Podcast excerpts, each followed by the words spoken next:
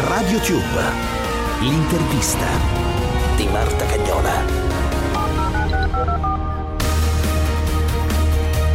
Un saluto da Marta Cagnola, è il momento dell'intervista di RadioTube, come sempre con i grandi protagonisti dello spettacolo.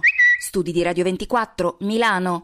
Un Sanremo con momento perfetto, ora l'album e vissero feriti e contenti. Con noi c'è Gemon. Surreale surreale come il festival perché l'altro festival c'erano delle persone che mi fotografavano mentre ero al ristorante cioè nel senso che sia appena stato sparato su tutte le televisioni talmente tanto eh, 24 ore su 24 che dopo c'è il resto. Ora non solo ovviamente i ristoranti sono chiusi ma in più abbiamo tutti la mascherina quindi nessuno mi riconosce il che però in realtà va bene invece con il mio, la mia necessità di riservatezza, quindi tutto a posto. Per il resto è uscito il disco, invece quello sta andando a gonfie vele. Dovrei quasi sperare che qualcuno mi dica qualcosa di brutto perché in realtà i commenti sono stati unanimi fino ad adesso mi, mi inizio a preoccupare. Intanto c'è l'album ed è partito molto bene. Sta andando bene, io vorrei che fosse una maratona però in realtà perché insomma a parte la settimana d'esordio vorrei che rimanesse lì in quelle posizioni a lungo perché poi sono i dischi che durano che contano, non quelli che solo che partono bene, però è già un'ottima partenza essere nei primi dieci. Cioè, facciamo una settimana di uscite così a bomba, ecco.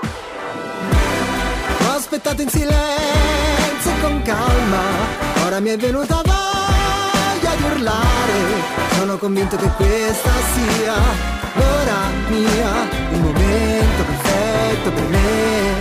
Dicono sempre che il turno degli altri, ma non mi sento secondo a nessuno. Sono convinto che questa sia l'ora mia, il momento ho sentito più, ma dico me, fratello. Mi pare un disco con molto baricentro esistenziale. Ho fatto il taccuino di quello che avevo capito fino ad adesso, poi più che altro per condividerlo senza, senza insegnamenti, perché proprio non, non mi sento un guru, però tra meno di una settimana faccio 39 anni, quindi comunque alcune cose in positivo e in negativo sono mi, mi, sono più chiare. Mi piace molto il fatto che nel disco sei stato ironico con eh, pezzi molto divertenti. Uff, tantissimo, tantissimo. Non, non, eh, invidio a, ai miei miti e le storie tese come lo invito a, le invidio a, a Zappa. invidio la componente, diciamo, comica eh, nella musica che non riesco a mettere ancora, quindi ci provo a mettere almeno quella eh, ironica e quella pure un po' più sorniona, diciamo. Per il resto c'è Twitter e quindi eh, poi mi, mi, diverto. Mi diverto di là. Eh, Su Twitter sei il re dell'autoironia. Cosa potevo fare se non, eh, se non ridere di me stesso? La cosa mi, mi, mi, viene meglio.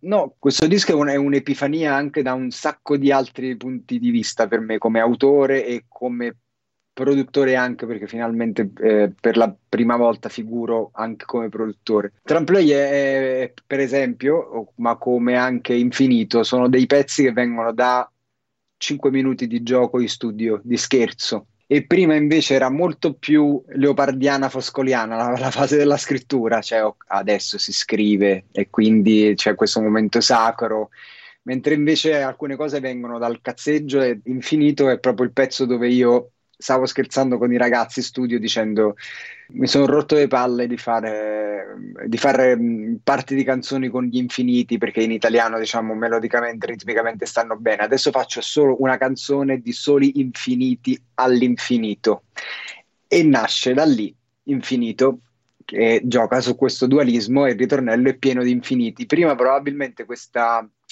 scintilla, diciamo così tanto rapida e scherzosa, non l'avrei probabilmente colta, avrei detto ma se può fare mica un pezzo su una cosa così, e invece sì.